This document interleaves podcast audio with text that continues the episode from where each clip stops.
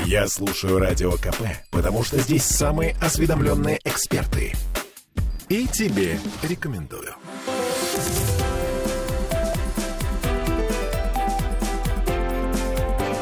Антиполитика. 17.03 в Петербурге. Антиполитика. С вами Ольга Маркина. И сегодня у нас в гостях российский писатель, юрист, политический деятель, журналист, публицист Герман Судулаев. Герман, привет. Привет. Мы в прямом эфире, и вы можете нам писать сегодня в Телеграм, WhatsApp, плюс 7 931 398 92 92. Пишите, если какие-то вопросы у вас возникают. Герман, ты знаешь, я э, почему, собственно говоря, тебя позвала сейчас? Потому что неожиданно я увидела, что 7 лет назад на э, другом информационном ресурсе, в другом средстве массовой информации мы с тобой говорили, э, собственно говоря, и о санкциях, и о том, и о сем. И тогда ты назвал э, что меня тогда дико поразило. Ты сказал, что мы ориентируемся не в ту сторону. Мы говорим о том, что наши стратегические партнеры — это Европа, а это должно быть не так. Ты тогда говорил про Китай и про Индию. Мне тогда показалось, ну надо же, как оригинально мыслит писатель Герман Садулаев. Ну надо же, ведь это же невозможно и скорее даже фантастически. Ну какая Индия? Ну, ну Китай, да, в каком-то смысле. Но тогда еще Китай не был тем Китаем. Э, Герман, мне страшно потому что, похоже, это самое будущее настало. А, давай поговорим немного о том, что происходит сейчас э, в мире, ну и о том, что, в общем-то, в частности, произошло буквально недавно. Да? То есть мы сейчас имеем, а, помимо спецоперации, громадную информационную войну, а, в которой, как это не парадоксально, мы проигрываем, ну, на мой взгляд, во многом. Но мы с тобой частные лица, и мы можем высказывать лишь свое мнение. Ну вот, наверное, про историю э, бойни в Буче под Киевом. Я так понимаю, что, э, собственно, технические возможности той стороны, они э, либо гораздо больше, либо, как мы уже знаем, что в информационной войне выигрывает тот, кто безнравственнее. А что происходит? То есть нам вроде как понятно, да, что это абсолютная дезинформация. Но ведь есть и другие люди, которые верят видео, ведь видео это очень образно, понимаешь? Это же не текст, а тут вот конкретно люди. А, знаешь, я для начала с тобой немножко полемизирую, да, в том смысле, что мы проигрываем информационную войну. Это такое немножечко ошибочное впечатление. Оно у нас складывается потому, что мы опять-таки до сих пор, несмотря на то, что я 7 лет назад предупреждал нас всех, что надо повернуться лицом на восток. А мы до сих пор смотрим а, на Запад. Мы смотрим, что там пишут западные СМИ, что показывают западные телеканалы, о чем говорят западные блогеры. И вот там кажется, что все вообще плохо, Россия агрессор, русские э, убийцы. И, и, и мы такие, как же так, почему мы э, не, э, не победили в этой информационной войне. Хотя вот по поводу победы в информационной войне, я тебе можно анекдотик один маленький расскажу, да? Значит, э, анекдот такой. Э, двое русских солдат моют сапоги на берегу Ла-Манша. И один другому говорит, слушай, ну все-таки жалко. Обидно, знаешь. Спрашивает, что обидно? Обидно, что информационную войну мы проиграли. А, ну, вот, с- но, смешно, да. да смешно, вот, если бы но, не было так грустно. Да, но а, а, я, значит, о Западе. Да, вот Запад, он вот так, такую культивирует ненависть к России, это не, в этом ничего нового. Но а, не все люди живут на Западе. Так это не странно. Да, да. В процентном соотношении да, в земного процентном шара. соотношении даже э, очень много людей живет в других странах. А я вот регулярно а, смотрю, мне почему-то в предложку дали, а, на Ютубе каналы из Индонезии. Боже. Индонезия, такая страна, там живет 270 миллионов человек. Большинство Вполне, из них мусульмане, и поэтому Индонезия является самой большой страной по мусульманскому населению. И вот там постоянно крутят ролики о нашей спецоперации. Главные герои там, конечно, чеченцы, кадыровцы. И все это преподносится как э, священная война с неверными, с полными симпатиями на стороне э, чеченцев и русских, и с полным неприятием э, западной повестки и западной, так сказать, методички. Я заинтересовался, почему так, и сходил, и сходил на другой канал, Аль-Джазира – Аль-Джазира – это известная арабская телекомпания, у нее тоже есть свои YouTube-каналы. Я посмотрел, как там освещают э, эту спецоперацию, и увидел, что да, весь арабский мир тоже за Россию. И очень интересно посмотреть комментарии, да, потому что, ну, конечно, а, журналисты все-таки пытаются быть более или менее нейтральными, тем более нейтральными а, стараются быть правительства, да, там Китай, арабские страны говорят, мы за целостность Украины, мы за прекращение войны, за скорейшие переговоры и так далее, и так далее. Журналисты уже чуть менее нейтральны. Это показывает то, что с какой стороны они снимают. А, а, обычно журналисты из э, Индии, Китая, Индонезии, арабского мира снимают со стороны российских войск происходящую спецоперацию. Почему-то так получилось, да? А вот э, э, показательна реакция общества, то есть комментарии. Каждый маленький ролик про, про геройство кадыровцев набирает э, миллионы просмотров, тысячи лайков и тысячи восторженных комментариев. Братья, мы с вами, да поможет вам Аллах, уничтожьте эту сионистскую гадину, давите американцев, э, молюсь, чтобы Аллах дал вам победу. Чеченцы и русские защищают исламскую умму.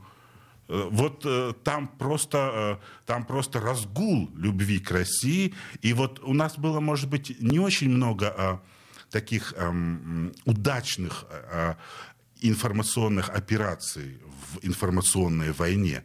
Но очень удачная операция – это вот участие Рамзана Кадырова и его агитбригады. Мы просто не представляем, какое подавляющее превосходство она имеет в эфирах всех мусульманских стран над любыми западными повесточками. Просто появляется Кадыров, появляются кадыровцы, вот эти бородатые мусульмане, в красивые, красивые, хорошо экипированные. Они постоянно говорят «Аллаху Акбар», да? А еще на подложке звучат нашиды. А эти песнопения мусульманские на арабском языке очень красивые. Все, все. CNN, BBC, они уже не могут залезть туда с какими-то, э, э, с какими-то вот своими там э, материалами. И даже, а вот что говорить по Индонезии, то там, я не знаю, CNN Индонезия, они что, по франшизе там работают? CNN Индонезии почему-то ведет самостоятельную политику и тоже показывает э, так сказать, то, что ты говоришь, да? Да, то есть да поддержку... тоже, тоже положительно показывает российские войска и отрицательно украинские. Видимо, такая локализация бренда, поскольку э, иное индонезийское общество просто не примет. Поэтому я вот только скажу о том, что вот э, на самом деле в большей части света, да, угу. э, информационную войну мы, конечно же, выигрываем. Это интересная Возьмите мысль. китайское общество. Конечно, официальный Китай придерживается нейтральной позиции. Но если мы посмотрим срез китайского общества, если мы по посмотрим китайские комментарии к роликам, что в китайских э, соцсетях пишется, да, то там однозначно подавляющее большинство за Россию. Латинская Америка, Китай, весь арабо-мусульманский мир, Индия, Угу. Это все вместе, ну, как минимум, три четверти населения Но, земного шара. Как минимум, это нейтралитет, да? Как минимум Нет, это нет, нейтралитет. нейтралитет это у властей. Нейтралитет это вот у официальных властей этих стран. Ты говоришь о любви э, народа. Да, а вот, а вот угу. общество, общественное мнение в этих странах, а общественное мнение вообще редко бывает нейтральным, согласись. Безусловно. Оно всегда эмоциональное. Конечно, либо-либо. Либо-либо, Даже да. сейчас в соцсетях э, ты да. за или против, э, черное да, или да, белое, да, либо да, так, либо да, удаляю тебя да. из друзей. Так вот, общественное мнение в этих странах, оно настроено дико антиамерикански, и оно настроено тотально пророссийски. И один только стоит там вот, ну как бы вот, я не знаю, вот хор просто. Наконец-то угу. нашелся кто-то, угу. кто, кто может по- противопоставить. Кто может американцев поставить вообще на место. Причем Насколько я понял, проанализировав вот э, различные э, информационные источники, соцсети в этих странах, Восток, Латинская Америка, Китай, там, арабский мир, да, э, никто из них в этих обществах не купил историю о том, что Россия напала на независимую Украину, а героические украинцы сопротивляются агрессии. Вот эту историю просто никто не купил. Ее даже не обсуждают. Как интересно. Это просто не тема. Герман, у нас... Все считают, что на Украине, Украина это территория войны, согласно исламу, это сейчас территория войны. А войны кого с кем? Войны светлых воинов ислама, это кадыров, чеченцы и русские, с сатанистским воинством, воинством сатаны, американцами и украинцами, которые воспринимаются просто как их прокси. У нас буквально 10 секунд остается до конца этой части. Я напомню, что мы в прямом эфире, и э, можно нам писать вопросы. Плюс 7 931 398 92 92. И э, у нас в эфире в антиполитике Герман Садулаев, писатель, публицист, политик, ну и просто интересный человек.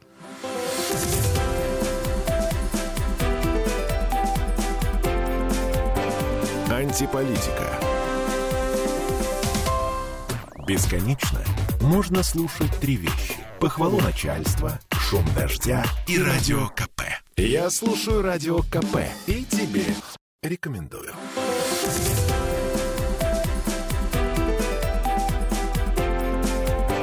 Антиполитика. 17.16 в Петербурге. Вновь возвращаемся в эфир. Герман Садулаев у нас в гостях. И мы остановились на том, какая огромная часть мира, ну, которую мы не считаем Европой, все-таки поддерживает а, позицию России. А, но, Герман, есть один нюанс. Все-таки бизнес у нас в основном весь с Европой, а не с Индонезией, и не с Аргентиной, и не с Латинской Америкой. Ну и какого хера? Давно надо было это изменить. Так я понимаю, но просто получается, что э, и, и история, собственно говоря, она же не знает сослагательного наклонения. У нас есть факт. Есть факт того, что уходят э, всякие Макдональдсы и же с ними взятые, и э, уходят, причем оставляя доверительное управление, то есть э, с надеждой, наверное, теоретически вернуться.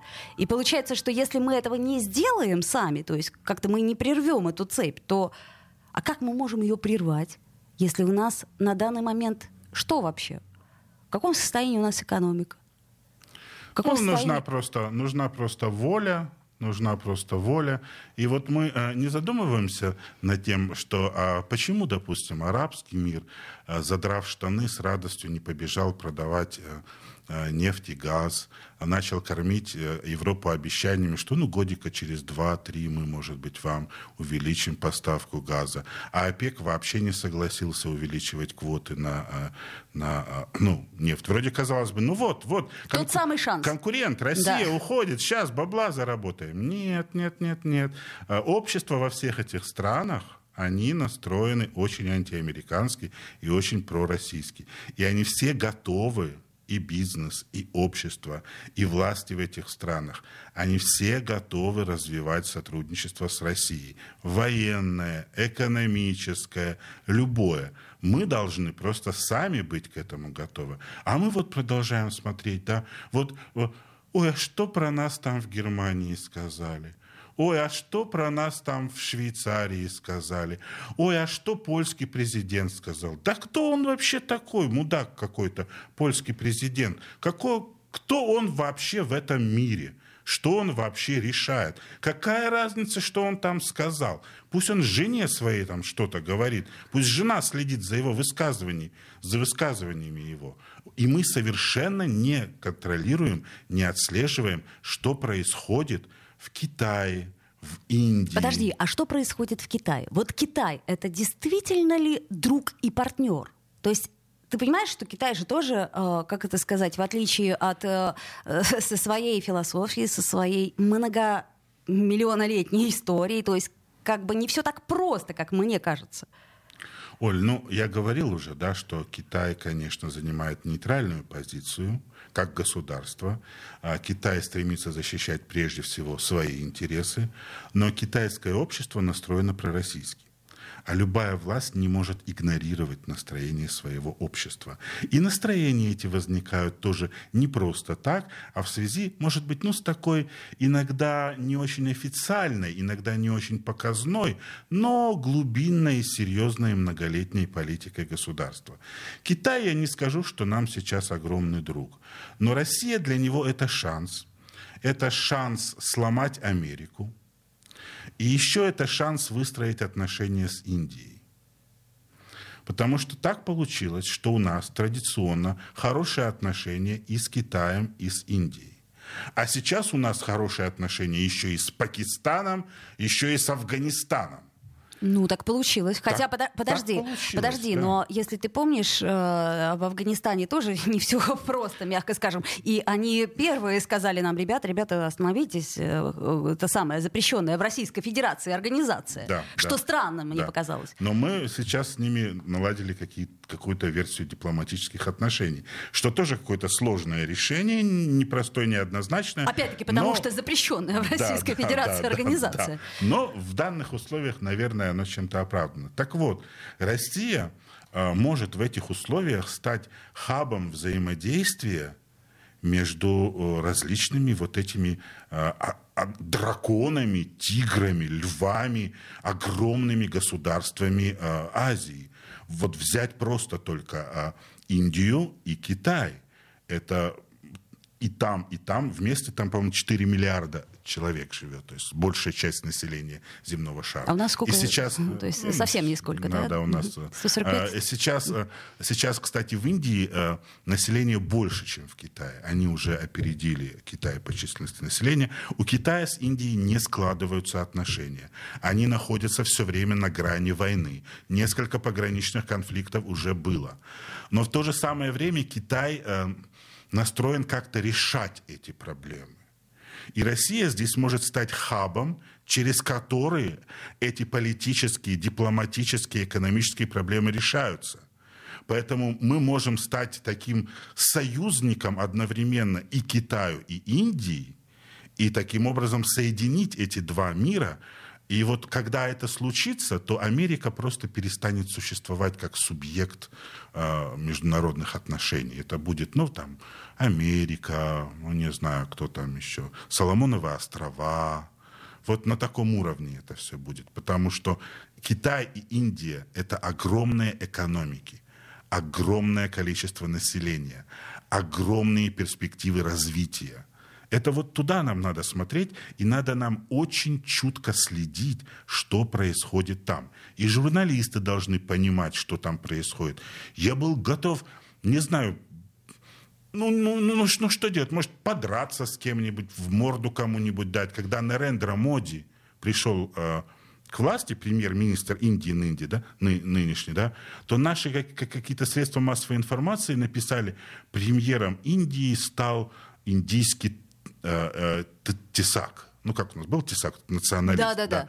То есть они обозвали на рендер моде, что это там, что это нацист какой-то, экстремист. И ну как можно? Ну, вы, во-первых, незнание материала, полностью незнание материала, незнание такое, незнание, что такое BJP, что это за партия вообще, почему и как она пришла к, к власти, какая у нее программа, какая у нее, какой у нее фундамент философский. Вообще непонимание полное. А во-вторых, ну просто нельзя так говорить о нашем стратегическом союзнике, да, э, ну, как минимум еще. Вот мы просто занимаемся вот этой херней. Мы ищем там, что там в Нидерландах э, у какой-то у принцессы, у ее собачки случился насморк. И вот у нас это, это у нас это становится в новостях, да, там, Лобода уехала куда-то, Лобода приехала куда-то, да. Ну какая нахрен Лобода ну, вообще? Подожди, но... О чем говорить? В плане тоже, я говорю просто не только политику, культура. Известна ли нам культура Индии, Нет, Китая? практически Фильмы неизвестно. Индии, Нет, сейчас мы Китая, предполагаем, да? что они Литература есть. Индии, Китая. Нам известно? Нет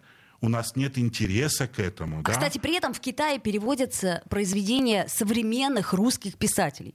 И я их знаю очень много. Ну, к примеру, к да? сожалению, пока еще взаимопроникновение наших культур находится на очень низком уровне.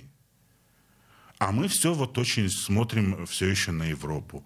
И э, вот, вот, вот как вот с этим жить? Да? Надо это менять, надо это менять. Тогда, тогда мы будем понимать, что мы не одни в этом мире, что весь э, исламский мир, индуистский мир, китайский мир, латиноамериканский мир, все они смотрят на Россию как на своего защитника, как на э, э ведущую силу в борьбе с американским империализмом. А ты вот не преувеличиваешь насчет защитника в данном случае? Мы сейчас, понимаешь, я, э, ты говоришь о каких-то э, скорее стратегических вещах, а я все пытаюсь э, тебя перевести к экономике. Но у нас очень слабые связи с той же Индией, кроме лекарств, насколько я, ну, может быть, я ошибаюсь. Я имею в виду, что у нас очень крепкие связи с Европой, так или иначе были. Но у нас э, непревзойденная военная мощь. Вот то, что есть у нас и чего не хватает а, даже Индии, даже Китаю, несмотря на их большие бюджеты и огромные армии, они понимают, что они не обладают достаточной военной мощью для того, чтобы противостоять, допустим, блоку НАТО. Только Россия может противостоять, только Россия обладает э, мощной современной, боеспособной армией, способной решать любые задачи на этой планете. Только Россия. Все это понимают. Арабский мир это понимает. Они пытались сражаться с Америкой на разных полях сражений. И всегда понимали, что ну, просто они находятся ну, в разных весовых категориях с Америкой. Я понимаю. А, но... мы, а мы находимся как минимум в одной весовой категории с НАТО. Сейчас мы видим, допустим, что наши обычные вооружения, да, они э, превосходят натовские образцы. На Украине побеждает с обеих сторон русская советская военная техника. К сожалению, с обеих Все, сторон. Э, с да. обеих сторон, да. Извини. Но подожди, помимо, все-таки помимо военной техники э, и помимо военной мощи, у нас есть Точнее, нет. У нас нету идеологии. Ну, что уж там скрывать, ха-ха-ха, у нас ее нету. У нас ее нету. И у нас э, очень э, слабая экономика. Как бы то ни было, сейчас выяснилось, что она практически, ну, как сказать, очень неустойчивая, и что мы, может быть, я ошибаюсь, я не экономист. И э, все прогнозы экономистов меня немножко вводят в состояние транса. Я напомню, что в эфире Герман Садулаев, у нас антиполитика, и мы вернемся буквально через несколько минут и поговорим дальше про эти все события и про то, как можно что-то предвидеть. Сделаем паузу, вернемся в эфир, не переключайтесь.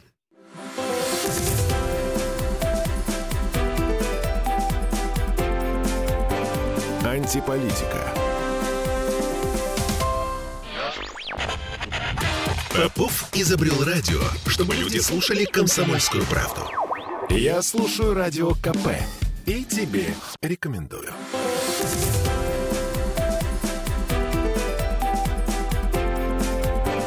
Антиполитика. 17.33, вновь возвращаемся в эфир. И напомню, что у нас в гостях Герман Садулаев, писатель, а, юрист, политический деятель, журналист и публицист. Вот. Но сегодня, а, Герман, мы с тобой говорим как с писателем. Почему? Потому что а, мы же так или иначе все равно как художники анализируем, что происходит. Да? И вот в данном случае мы остановились с тобой на экономике. Остановились мы на экономике, потому что, как ну, Давай ну, я скажу пару слов да. про экономике. Uh, у нас прекрасные экономические перспективы.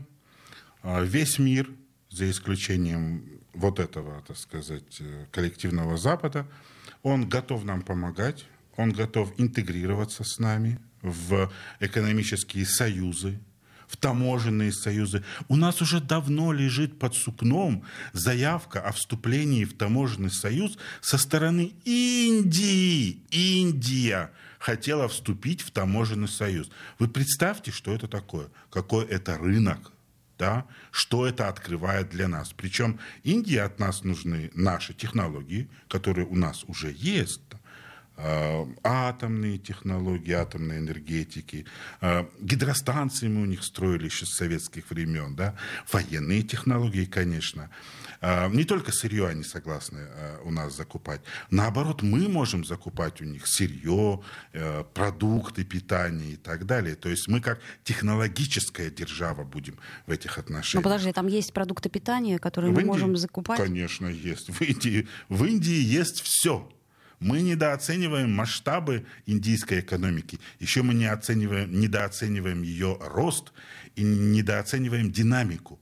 Мы все время там вспоминаем, да, что, ну вот Индия, она вот там было много бедных людей, она вот такая бедная страна была. Бедная грязная, грязная страна. Я 15 лет назад там был. Там. Я вот, э, я вот э, одно время в Индии бывал, э, ну, скажем так, с промежутком там, в год, в два, в три, в пять. Так вот, каждый раз, когда приезжал, она делала стремительное вообще прыжок, не шаг даже, а прыжок вперед. Ну, как и Китай, кстати да, ну, сказать. Да, как и Китай. Эти два монстра на самом деле сейчас и, и составляют э, вот э, там, там, там, и, там и, и возникает наше будущее. Будущее планеты, оно там. А, в Индии и, и в Китае. И Индия и Китай хотят с нами сотрудничать. Так чего же нам еще надо? Америка, экономическая сила Америки, она зиждется, знаете, на, чем? на интеллектуальной собственности просто. Ну, да? по сути, да. Да, у них патенты. Просто. Стив Джобс, там, да, у них, у них Билл просто, Гейтс у них просто прочее, патенты. прочее. А знаете, патенты, интеллектуальная собственность – это вещь э, конвенциональная. То есть ее можно отменить.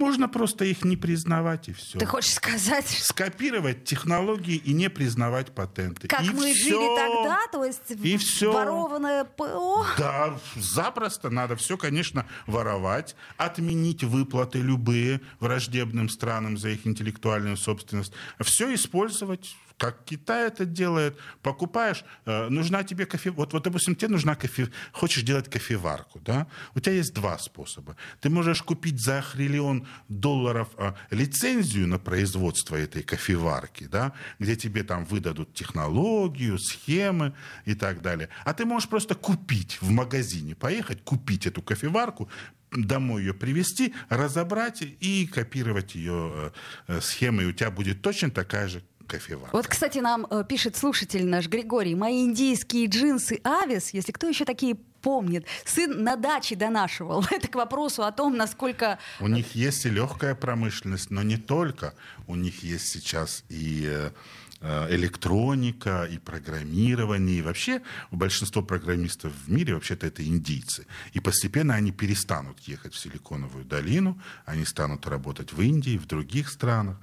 В общем, экономические перспективы у нас есть. Хорошо, Нам а... нужно просто принять волевое политическое решение о том, что мы не сотрудничаем с враждебными странами, мы закрываемся от них и формируем новую э, политическую, экономическую реальность реальность в союзе с другими незападными странами. И эти незападные страны, они без наших э, э, без, наш, э, без наших рынков, без нашего сырья, без наших технологий в том числе, они недолго продержатся. Они очень быстро к нам приползут, потому что патенты жрать нельзя вся экономика американская рухнет, как только мы, допустим, отменим интеллектуальную собственность. Это конвенциональная вещь. С того момента, как вы издаете закон о том, что никто не обязан э, платить за эти программы, э, стоимость этих программ становится отрицательной величиной.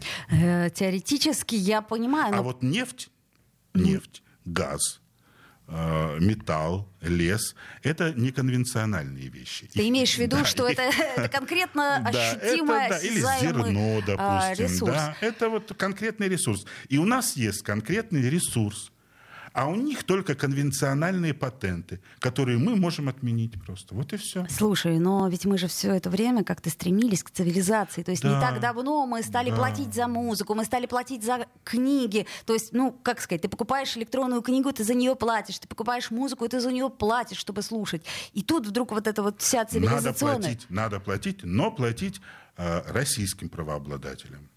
А патенты можно репатентовать в России. Ну, это, конечно, идея шикарная. Хорошо. Все а... так делают, не мы первые. Сама Америка так делала, когда она а, воевала с Англией. она отменила действие английских патентов – на своей территории, а все изобретения английские у себя репатентовала. Да, но это было несколько а, давнее. То есть тогда и цивилизованный мир, и, как бы сказать, гуманизм, он был на другом уровне, или ничего не изменилось ну, какой? Ну какой вот сейчас гуманизм? Вот в, в Буче украинцы взяли 400 своих собственных жителей, расстреляли и разложили а, по дорогам, чтобы создать картинку для канала CNN. Какое? Что много эти люди продвинулись в гуманизме, допустим, с 19 века? Я не вижу, чтобы они очень сильно продвинулись в гуманизме. Такой же пещерный там э, каннибализм у них, как и был всегда. Послушай, ну а культура что может противопоставить? Мы когда-то, как раз 7 лет назад, с тобой говорили о том, что литература должна реагировать на современные раздражители. А что сейчас можно сказать?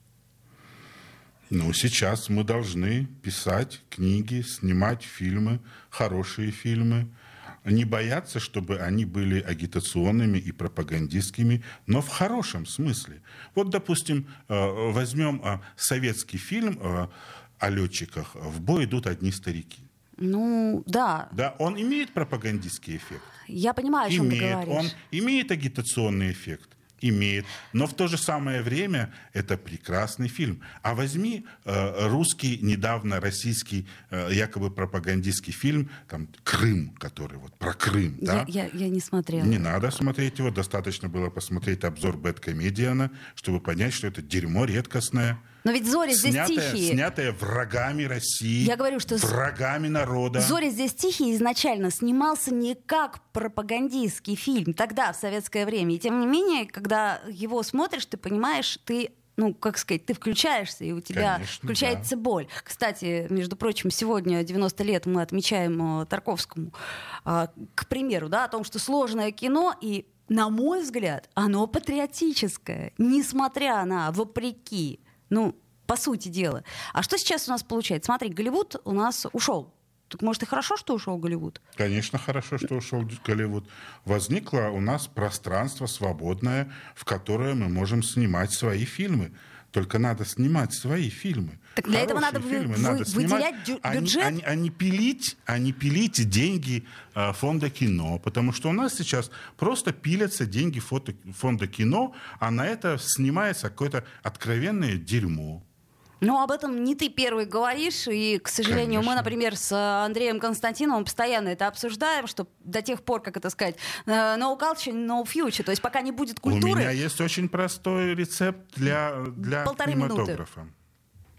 Да, мы слушаем тебя. Да. Полторы минуты до конца. Э, очень простой рецепт для кинематографа. Берите в основу своих кинофильмов хорошие литературные произведения. Русской литературы, современной русской литературы. Не надо пытаться сочинить свои сценарии. Вот каждый режиссер хочет сочинить какой-то свой сценарий. Он сочиняет плохой сценарий, потому что режиссер, как писатель, он, как правило, мудак. Он, как правило, плохой ну, писатель. Ну, бывает и наоборот, ну, бывает, надеюсь, но да? очень редко. Ну, бывает, он, кстати, он да. плохо, он плохо знает драматургию, он плохо выписывает персонажей, он видит картинку, и он делает свой, ну, свой фильм, ну, как какой-то набор каких-то вот, с его точки зрения, э, красивых или там важных или ярких картинок. Это они называют э, киноязык. А в результате это просто дерьмо. А у нас очень много хороших книг, которые нужно экранизировать. Сразу видно. Вот я как зритель сразу понимаю, где-то с первых пяти минут, вот э, у этого фильма была литературная Да. основа или нет. Если была литературная основа, сразу понятно все. Вот герой, вот сюжет, вот развитие сюжета, вот развитие персонажей. Все есть, потому что в книге это есть. И диалоги, главное, нормальный автор, писатель всегда хорошо напишет диалоги, потому что, сука, это важно. Режиссер всегда это делает очень плохо. Люди у него говорят, как какие-то мудаки вообще непонятные. Ну, это понятно, да, диалоги, у него к сюжета, сожалению, у нас сюжета очень нет, страдают. да. развития нет, ничего нет, какой-то набор дерьмовых картинок. Режиссеры, они просто тешат свое эго и пилят деньги. Вместо того, чтобы снимать хорошие фильмы. А снять хорошие фильмы просто.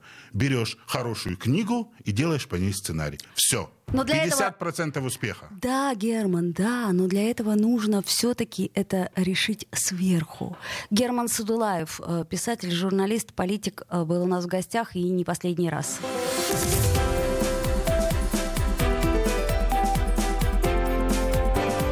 Антиполитика.